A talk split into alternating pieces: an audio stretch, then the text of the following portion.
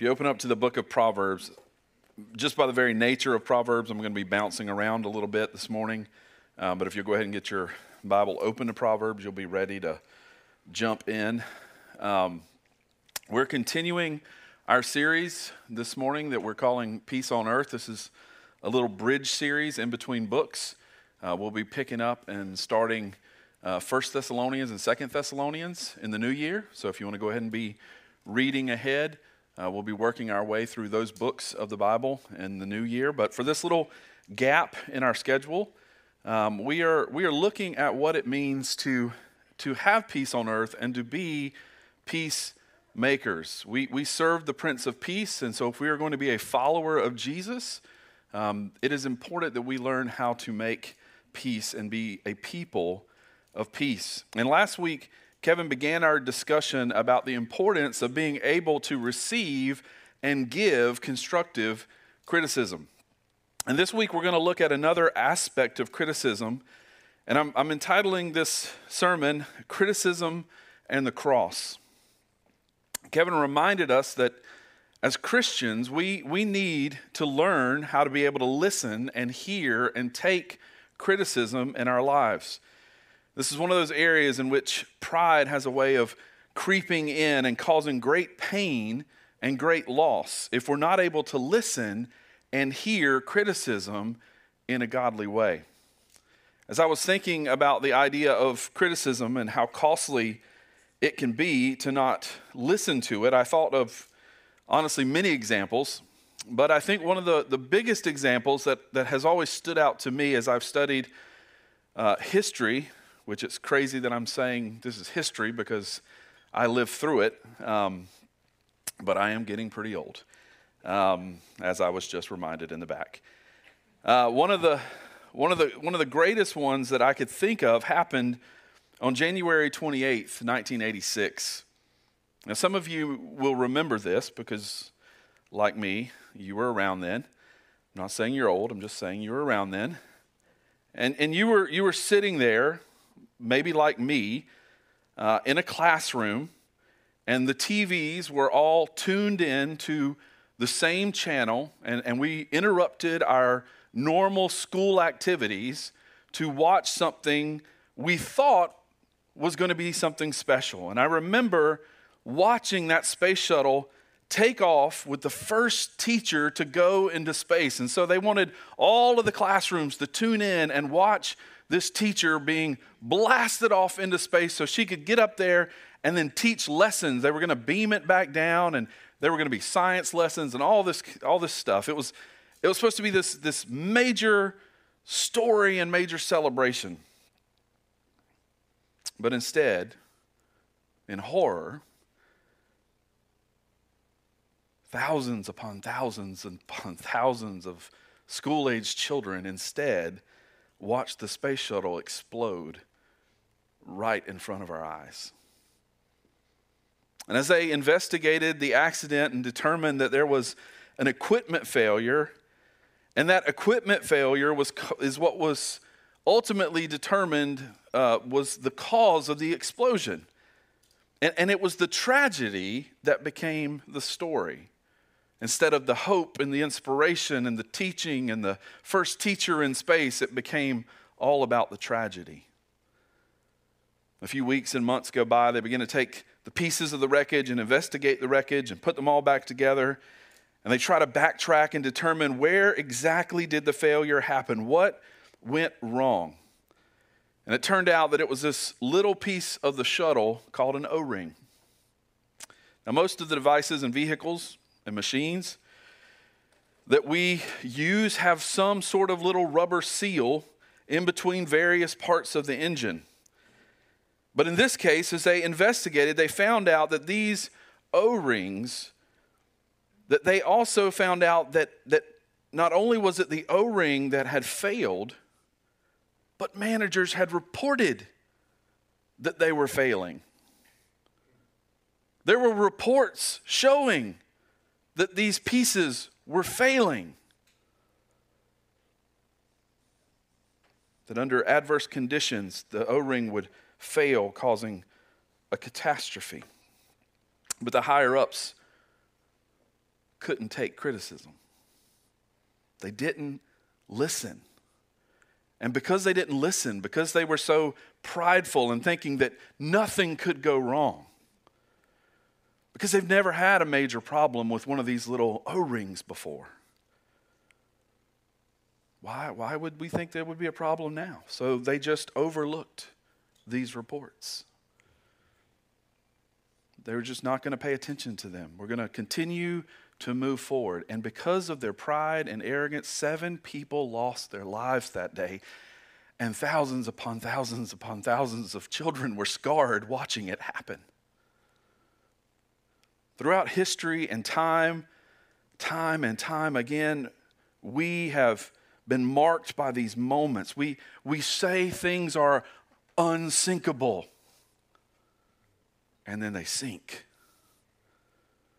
This is the danger that we have in being prideful people that fail to take criticism. And Kevin talked a lot last week about how, how we typically respond to criticism. And today I want to look briefly at what the Bible teaches us about giving and taking criticism. And finally, I want to look at criticism in light of the cross of Jesus and what that cross teaches us about criticism. So before I jump into what the book of Proverbs has to say, I want to just remind you of a couple things that Kevin said in his message last week, just in case you weren't here. First, I want to talk about what we mean by criticism because definitions are important. It's important that we understand and we're on the same page as we're talking about something. Criticism is when another person judges you by declaring that you have fallen short of a particular standard. That standard may be God's standard, or that standard may be their standard. But Criticism is when another person judges you by declaring that you have fallen short of a particular standing or standard, excuse me. Now, like he mentioned last week, their judgment can be true or false. Just because somebody is leveling criticism against you does not automatically mean that that criticism is true and accurate. Why? Because we are all fallen. All of us have a fallen brain that sees things blurry at best. And so, this criticism may be given gently to correct, it may be given harshly to condemn, it may come from a friend, it may come from an enemy. Kevin talked a lot about Jethro not really being a believer as he's counseling Moses, right? But Moses listened to him. So, what is our natural response? And this is something, again, Kevin went into a lot of detail, so I'm going to skim over it real quick. But just want to remind us when we think about criticism, most of us, if we're honest, would say we would rather not be criticized. We would much rather be commended than criticized. One would much rather be the ones judging than the ones being judged. We don't like criticism. It stings. And we have to recognize the idol of self here. The, the deep rooted desire to place ourselves, our reputation, and our honor above all else. See, when, when we do that and we're placing that idol of self above God, we're saying we're above a reproach. No, no longer is it God that's above reproach. No, now it's me that's above reproach. Kevin talked about that in the story of Jethro and Moses. This week, I want to look at the book of Proverbs and see what it has to teach us about how to respond biblically to criticism. So I want to start in Proverbs 12 15. If you want to flip there, or we'll put it up on the screen for you. The way of a fool is right in his own eyes, but a wise man listens to advice. Proverbs 13 10. By insolence comes nothing but strife, but with those who take advice is wisdom. That word insolence there means pride. By pride comes nothing but strife.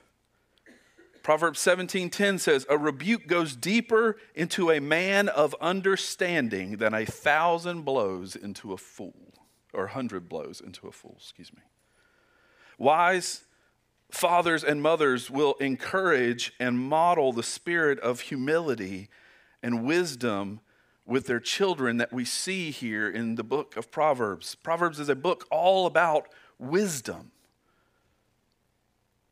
This has been something that's been interesting to me uh, as we've lived out our lives and, and encouraging not only me and my wife, but other parents to, to parent in a gospel centered way. And one of the most shocking things about this is that we, we have to go back and confess and repent to our kids when we are wrong, right? This is the part that most parents struggle with when I talk about being a gospel centered parent. Because the gospel is all about confession and us coming to Christ and saying, We are not good enough. We are sinners. We have sinned against you. We need you to save us.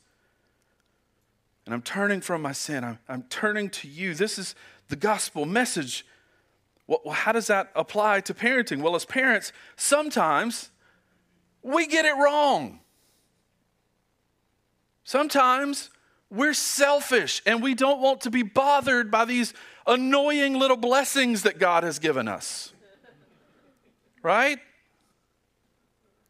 Sometimes we just want what we want, and we say and do things that hurt our children. And when we do, as gospel centered parents, we should go back and confess to our children that, that in that moment, your father was feeling selfish, your mother was feeling selfish, and he or she was wrong. And ask your children to forgive you. This is the point in which so many people look at me like I have a, a third eye when I'm talking about parenting. Because maybe you, like me, grew up in a house where dad was always right, even when he was wrong. Mom was always right. You do not question them. I've even heard some people say, Well, I'm trying to teach them about God because God's always right. Yeah, but you're not God. I don't, I don't know if anybody's told you or not, but you're not Him. You're not helping your children come to know Jesus through the gospel by always being right. What that's created is a generation of people who actually reject the gospel because they don't make it past the first step of confessing that they are sinners because they've never seen that modeled in their entire life. And this group of hard hearted individuals, they, they come in with various ideas of ways they're going to earn salvation.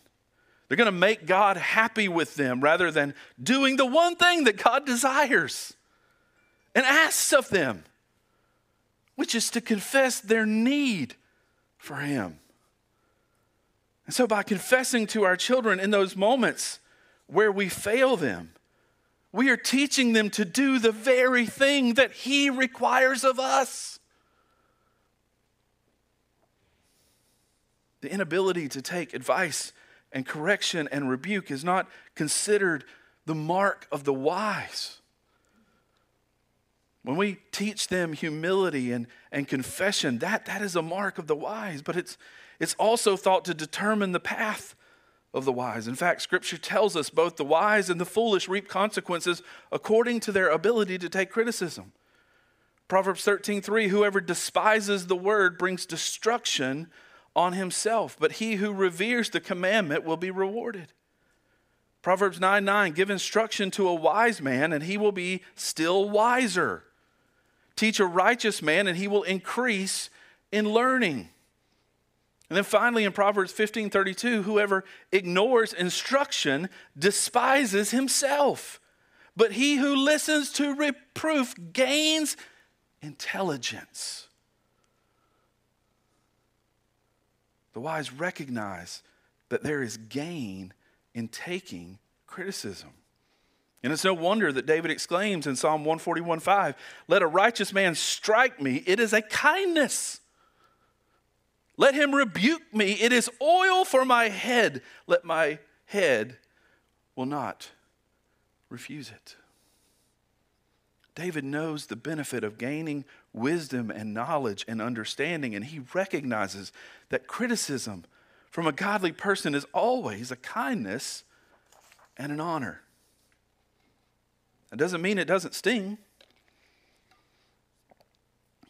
And sometimes it doesn't mean that the criticism is largely inaccurate. It doesn't mean that the criticism isn't given with unkind motives.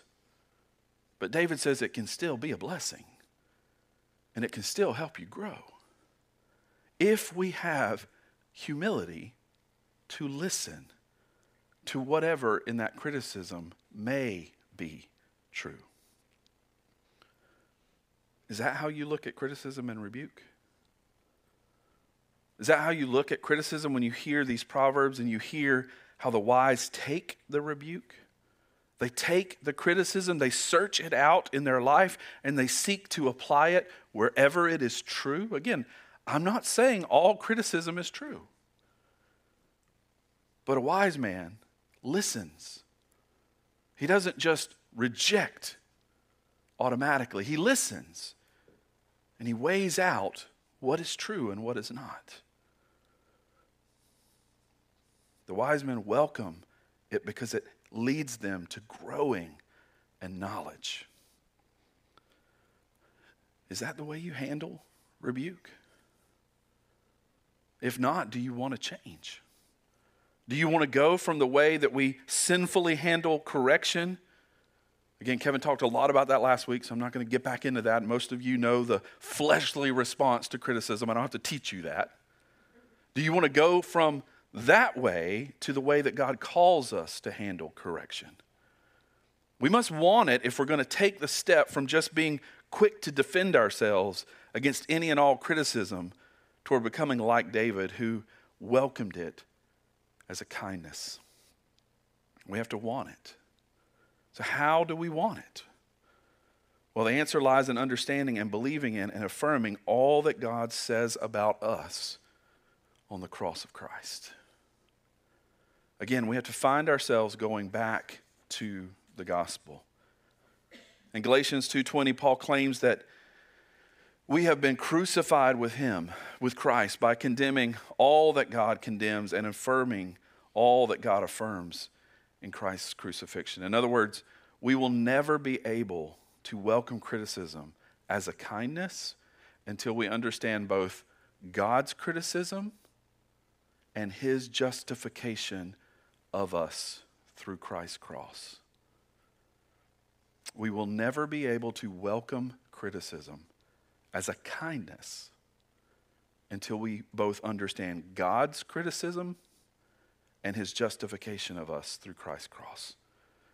Let's look at the, the criticism of the cross. First, the, the first step in the gospel is the same as the first step in understanding and applying the cross to criticism. In Christ's cross, we affirm that it's God's judgment on me. Criticism is just another word for judgment. One, one reason that we find it hard to hear criticism from others is because we have not heard God's criticism on us. On the cross, we forget that God criticized us. See, God said we fell short of his standard. And because of that, he judged Christ for our sin. And that's why the apostle Paul declares in Galatians 2:20 that, that I have been crucified with Christ. Have you ever claimed that before? Have you ever said that I have been crucified with Christ and believed it for yourself? Part of what that entails is recognizing and agreeing with God's judgment on each of us.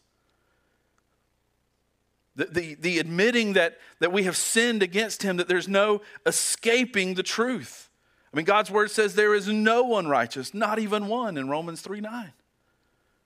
As a result of my sin, the cross has criticized me and judged me more intensely and deeply and truly than any person on this earth will ever be able to.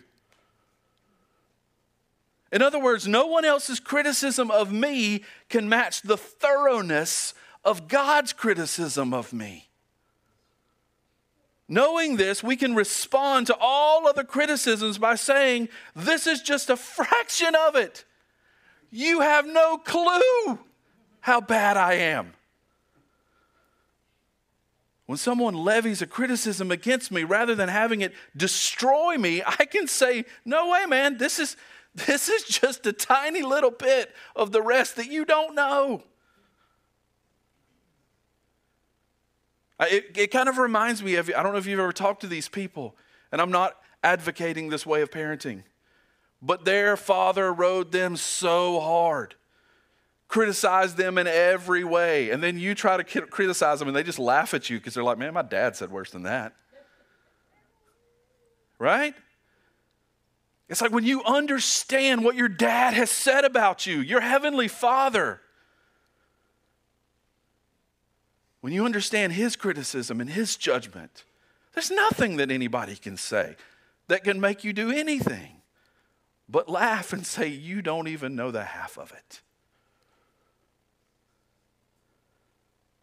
If you understand God's criticism of us. Think about these two passages. Galatians 3:10 for all who rely on works of the law are under a curse for it is written, Cursed be everyone who does not abide by all things written in the book of the law and do them. And James 2:10, for whoever keeps the whole law but fails in one point has become accountable for all of it. If you're clinging to being a good person this morning, if you're clinging to having some kind of righteousness in, in and of yourselves because of the things that you do, these verses should obliterate that. I don't care how right you try to live, it's never going to be right enough. If that's your hope this morning, I pray for you. Because it's not about what you can do. Because if you just fail one point, you failed all of it. You can't do it. God's word condemns us and it criticizes us for failing to keep the entire law and thereby breaking the whole law. A lot of these massive charges against us allows us, when, when any accusation is launched at us by other people, we realize that they're just mere understatements of what we've done. Furthermore, we can't defend ourselves as lawbreakers by trying to offset our sins with other good works. Look at James. To, to whoever keeps the whole law but fails in one point is guilty of breaking it all. Good works cannot make up for your failure. Once again, we see that the cross does not merely criticize or judge us as sinners, it condemns us for not doing everything written in God's law. Do you believe that this morning? Do you feel the weight and the force of this criticism, this judgment upon you this morning? And do you appreciate God's thoroughness in his criticism? Finally, in light of the cross, I must accept that my sin and my inability to keep the law deserves the ultimate judgment, which is death. Romans 6:23, the wages of sin is death. As believers in Christ, we agree that this truth, when we say along with Paul, I have been crucified with Christ, I no longer live and our old, our old self was crucified with him so that the body of sin might be done away with. In other words, our sin deserves death. And in the cross, our sin has been put to death. To claim to be a Christian, to claim to be a person who, has, who understands this criticism, this judgment upon, of, of God upon them, that, that's what it means to be a Christian. The Christian is someone who has stood under the greatest of all criticisms. And not only that we stood under this criticism, but we agreed with it. That's what it means to be a Christian. To, to hear and understand fully, thoroughly that criticism and say, Yes, Lord. Not, yes, but Lord. Yes, Lord. You don't try to defend yourself. You don't try to say, look what I did. Remember that one time I helped that old lady? I'm not all bad. I'm hearing your criticism. I'm seeing the thoroughness of your criticism, and I'm agreeing with all of it. This is the first step of accepting Jesus Christ as your Savior, is understanding your need for a Savior. You don't just, you don't just walk in and go, man, this stuff sounds good. Maybe I need to add this to my life. That is not the gospel, my friend. To be the gospel, you must understand the criticism levied against you. You must turn to Him and confess that we are sinners, that we are lawbreakers, and we deserve death. I hope you understand and I hope you see how radical this confession is. But thanks to God, we can say so much more. We can claim and rejoice in the glorious reality of the justification of Christ. But before I move to that, let me caution you and warn you. Just because we, we take that step and we move to justification, that should never mean we forget who we were. If we're going to be applying the gospel in our life, we don't just wake up one day after salvation and just skip, justific- skip to justification. So, what does justification of the cross look like in relation to, to criticism? Well, we must, we must acknowledge and see that we have to confess that we have sin and confess that sin to God daily. That this is an ongoing process in our life. When we apply the cross in the gospel, in the area of criticism, we must affirm God's justification of us. We're going to respond wisely to criticism. We must not only agree with God's judgment of us, but we must also agree with God's justification of us as sinful sinners. On the basis only of Christ's sacrificial death on the cross, God justifies ungodly people.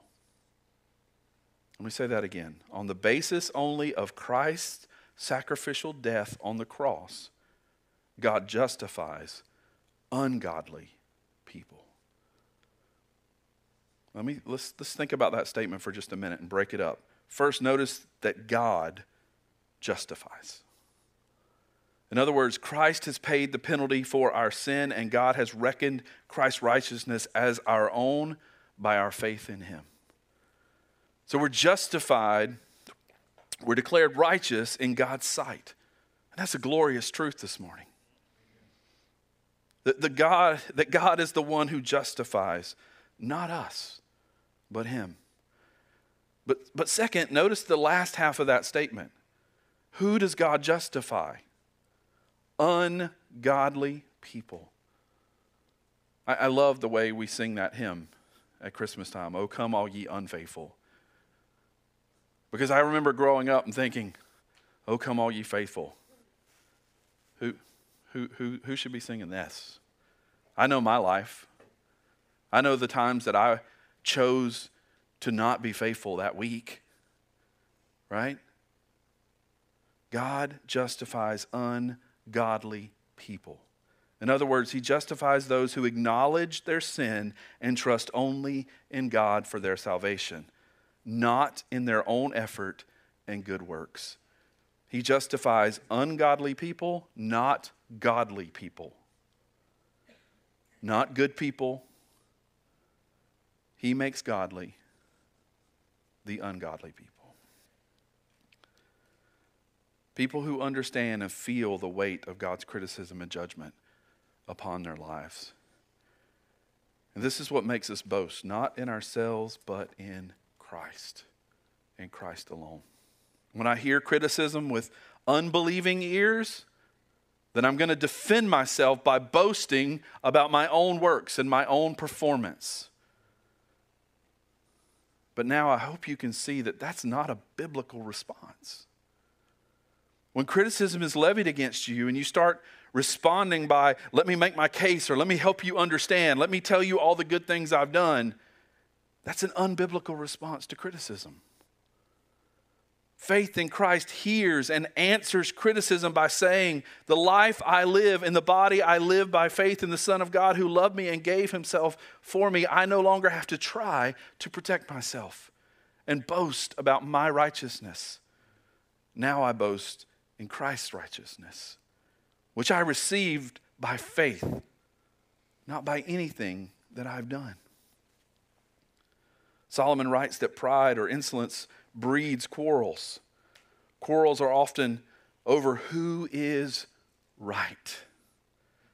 They're a result of our idolatrous demand to justify ourselves. Or those demands can be silenced. And it's in that crossfire, it is there that God justifies us, that He declares me righteous and by grace alone, through faith alone, in Christ alone. It is there that I'm reminded that the Son of God loved me and gave himself for me. And because of this, God has thoroughly accepted me. And with this foundation, I no longer need to justify myself. My foundation is no longer based on myself. And if it's not based on me, then I don't have to justify me. I don't have to defend me because of what Christ has done for me. God has justified me. Then who can condemn me if God declares me righteous, accepts me, and will never forsake me? Then why should I feel insecure and fear criticism? See, I think it's one thing for us to know this stuff, it's another thing for us to believe this stuff. And the difference is when we are constantly feeling insecure and fearful of criticism. That, that's showing that you may know it, but you don't believe it. Christ bore my sins and received, I received his righteousness. Christ took my condemnation and I received God's greatest approval. We're justified. Because when you get this in your heart, I'm telling you, folks, it changes the way you live. It changes the way you view criticism. It changes the way you receive criticism. It changes also the way you give criticism. Let's look at a couple of implications of our response to criticism in light of God's judgment and his justification for us. First, the first implication is this we, we can face criticism with confidence. Because think about it no criticism from another person can ever be greater than God's criticism. For those of us who are in Christ and have put our faith and trust in Him, no one will ever be able to levy a criticism against you that is greater than the one God has done. And because of that, we can have confidence no matter what this person is about to say or tell me, it's not the worst thing I've ever heard. Because I've heard and believed and agreed with much worse. We can say in our heart, even if we don't say it out loud, you don't even know a fraction of my shortcomings. Tell me, I can hear it. Because Christ is so much more and continues to say so much more about my sin and my failings and my rebellion and my foolishness than anyone could ever say about me. So, first, we can face criticism with confidence. Second, we can find comfort by seeing God's hand in criticism. We can remember that all the corrections and advice we receive from others, even those that are unfair, even those that are mean spirited, are sent from our Heavenly Father through His good and wise and perfect providence to test and purify us. A good example of this is seen in 2 Samuel 16. And David, he shows Shimei uh, when, when Shimei cruelly curses him and David's men want to kill him, but David commands them, Leave him alone. Let him curse, for the Lord has told him to. And it may be that the Lord will see my distress and repay me with good for the cursing that I'm receiving today. David sees those who criticize him are ultimately sent by God. And instead of defending himself from attacking his uh, and attacking his accusers, he just submits himself to the Lord. So we can find comfort by seeing God's hand in criticism. Third, we can respond to criticism with a spirit of thanksgiving. When we begin to see the source of the criticism ultimately being from God, whether it's fair or unfair, we can respond with a spirit of thanksgiving. Because rather than perceiving the most devastating criticism as a strike against who we are and everything we stand for, we begin to see it as a sweet, sweet mercy. Like David, we're able to declare, Let a righteous man strike me. It is a kindness. Remember that from Psalm 141 5 we read earlier? As we consider the accusation brought against us, we will be able to thank God. I, am thankful for this correction. It is a blessing for me, even when it's wrong, even when it's misplaced. It reminds me of the faults that I do have, the sins for which my Lord and Savior died and paid dearly for when He died for me on that cross. So we can respond to criticism with a spirit of thanksgiving. Fourth, we can respond with humility and a willingness to learn from criticism.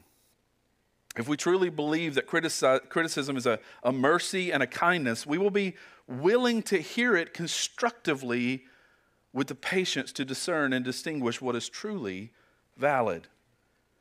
Knowing both God's judgment and justification of us on the cross, we will not be surprised or defensive when we are told about our blind spots. They are hidden faults. God has judged all our sins, God has covered all our sins. So we can listen to those criticizing and say, I want to learn from your criticism that are valid. Help me to understand. A couple of weeks ago, we talked about the fact that people that are struggling with confession aren't sinners, but sin concealers. We're all sinners. Every single one of us in this room is a sinner. But we make an active choice to be a sin concealer. The ones that are being deceptive are the ones who are trying to conceal their sin, trying to hide it. And the problem with deception is that we are often the ones who end up deceived. Deceived into thinking, ultimately, that we are not sinners. There are whole church movements of people who walk around and declare, I am not a sinner, I do not sin anymore. Who has been deceived? According to the Bible, the person that says, I am not a sinner.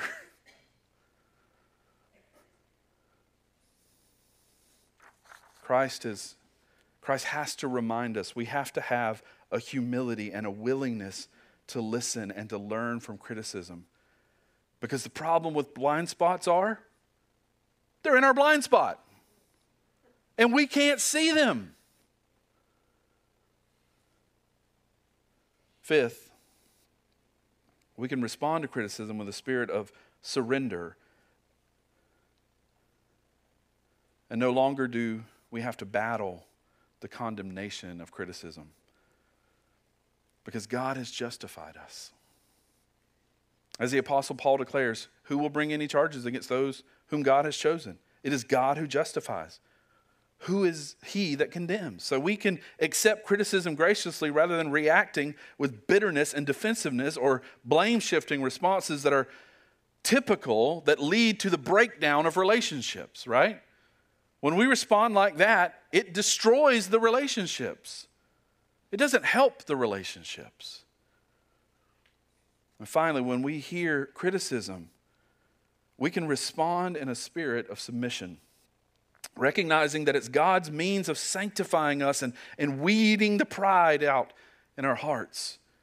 But He doesn't stop there. His purpose is, is so much greater. He's seeking to replace our pride with understanding and goodness and truth. He's teaching us to discern how to respond wisely to criticism, however just or unjust it may be. Think about this. I don't, I don't know if you've ever had this experience or not, or maybe you haven't thought about the experience quite in these terms, but, but God has throughout the years when He sent people into my life to criticize me. And my first response in my mind, if not also on my lips when I was younger, um, but, but in my mind is who are you to tell me anything? I mean, your life's a hot mess. And you're going to tell me about this? But over the years, I've seen God use those people and those comments for the greatest good in my life sometimes.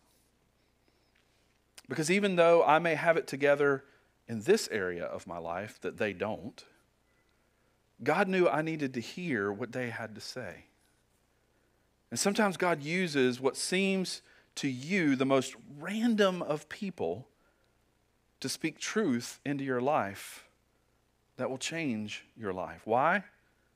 Because God loves you. And God cares for you. God continues to rebu- rebuke, to correct, to chasten those that He loves. And He wants us to be humble and gracious, willing to take criticism with a spirit of surrender and submission. One of the ways that we can respond wisely is by learning how to give criticism graciously and constructively.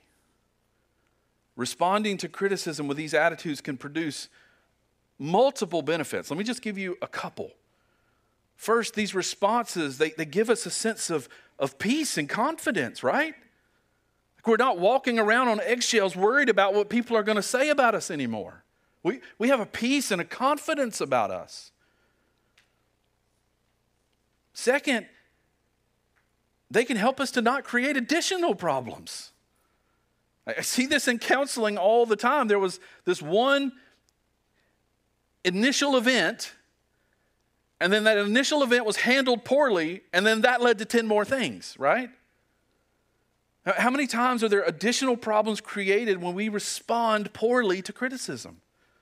When we begin to blame shift or we begin to make accusations about various people in the situation, when we seek to justify ourselves. It's interesting when you begin to have these responses to criticism in your life. One of the ways that you know that you have this response is by how people start to criticize you. It changes, it's different. You see, you start to notice people around you, they will start to qualify their, their criticism differently. What I mean by that is instead of saying, you never, they may suggest, you know, sometimes you do this. This is something I've had to go over and over again with my children, and they probably hate this about me now, but I hope it helps them in the long run. But when they were younger, they would come to me and level a criticism and say, You never do this. And I'll stop them and I'll say, Well, we'll deal with the criticism. But first, is that statement true? Do I never do it or do I sometimes not do it? And what I'm trying to do there, what I'm trying to teach my kids is how to criticize me better. Some of you say, well, my kids don't need any help with that. They're, they're really good at it. But I would argue it's not constructive, it's not helpful criticism. Because, see, what, what, happens, what happens in your mind if I say to you, you never do this? What do we do? What immediately happens? We think about that one time 17 years ago that we did it. So your whole argument is now invalid because of that one point. I'm missing the point of what the person is trying to tell me because I'm so quick to defend myself and say, well, I did do it this one time, or I did it these five times. You don't, you don't seem to remember those times, right? What are we doing? We're now no longer talking about the criticism. We're talking about the qualifier of the criticism. If our, if our criticism is going to be constructive, we, we have to think about the way that we criticize. So teach your children how to criticize you. So when they come to you and, and say, you always do that, or ask, do, do I always do that? Like, seriously? And then address whatever is being criticized. And I've noticed that over the years, they've changed the way that they talk to me. They, they're changing the way that they criticize. And, and listen, there's still plenty to criticize. Um, as I'm reminded, I have teenage daughters. But, but they're doing it in a way that's much more respectful. The, impl- the implications of taking criticism in light of the cross are far reaching. We don't have to fear man's criticism because we've already agreed with God's criticism. And we don't have to seek man's approval because we have something better than man's approval. We have God's approval. Perhaps this morning, you've been convicted about the way that you react to criticism. And you desire to grow in this area. And you've, you've heard me say that, that you, you can face criticism with confidence and that you can find comfort at seeing God's hand in it. Or, or, or we can even respond to criticism with a spirit of thanksgiving. We can respond with humility and willingness to learn from criticism, or that we can respond to criticism with a spirit of, with a spirit of surrender and submission. But you may be sitting there going, How do I do that? That all sounds good, Dale, but how do I do that? I, I want to close with just a couple of practical steps that might help you to start dealing with criticism differently. First, critique yourself Ask yourself these questions How do I typically react to correction? How do I typically react to correct, correction? Do I, do I pout? Do I try to play down my error, shift the blame to somebody else? Do I seek to defend myself, boasting about my good deeds in order to prove that I'm better than the other person? Do I go on the attack and point out the other person's sin and every time they've messed up? You don't have to answer that out loud. Do, do I resent or harbor anger against the person who criticizes me? So the first question is how do I typically react to criticism? Second, you can ask yourself, how well do I take advice? How often do I seek it? Are, are people able to approach me to correct me? Can my spouse or my parents or my children my siblings? Am I a teachable person?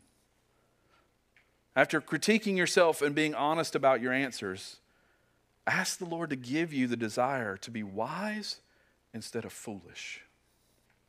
Read over the principles and the proverbs that I mentioned today to remind yourself how good it is to be willing to receive criticism, advice, rebuke, counsel, and correction.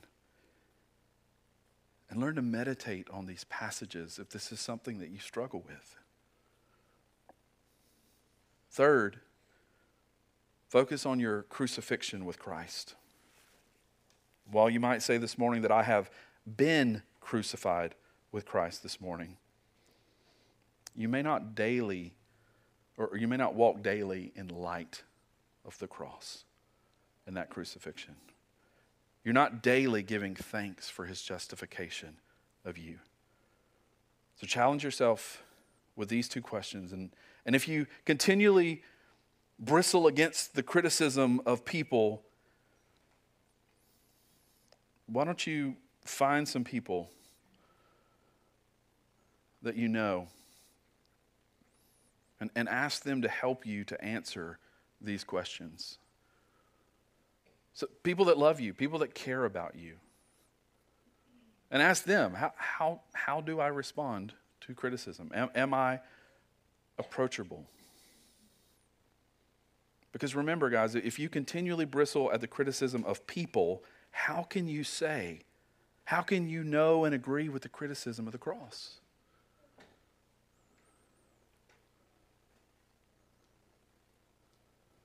If you typically try to justify yourself, how can you say that you know and appreciate and cling to God's justification of me through Christ?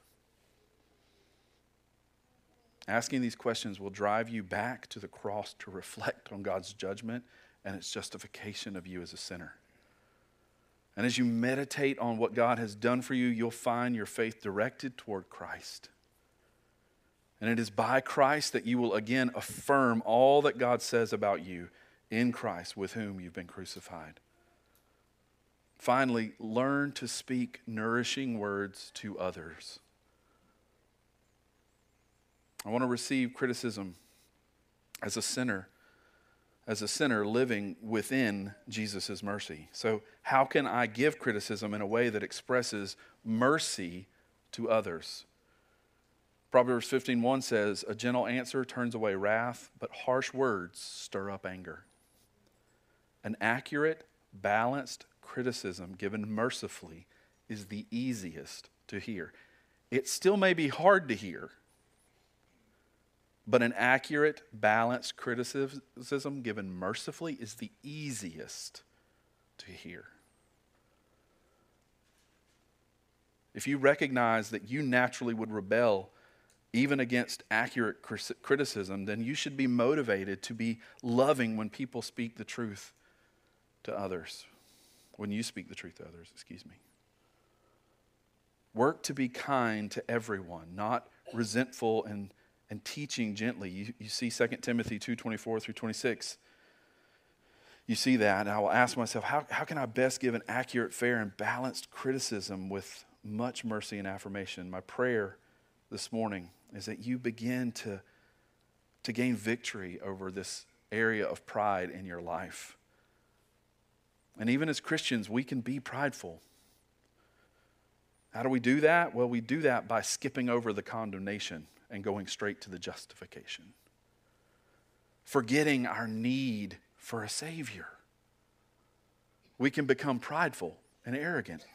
We can poke our chest out and say that we're, we're God's people, that we are justified, forgetting that we were also condemned.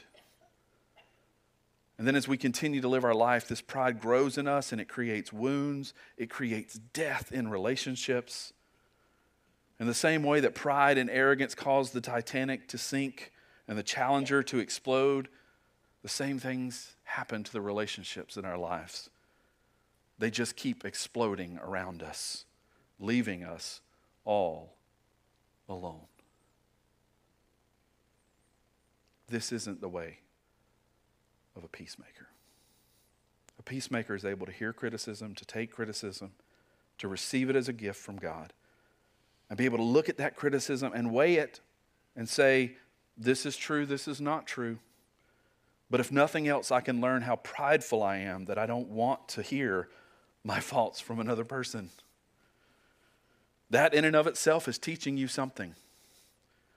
Even if everything they say is inaccurate and wrong, and you begin to defend and justify yourself, then God has used that person to point out that there is still pride in your heart.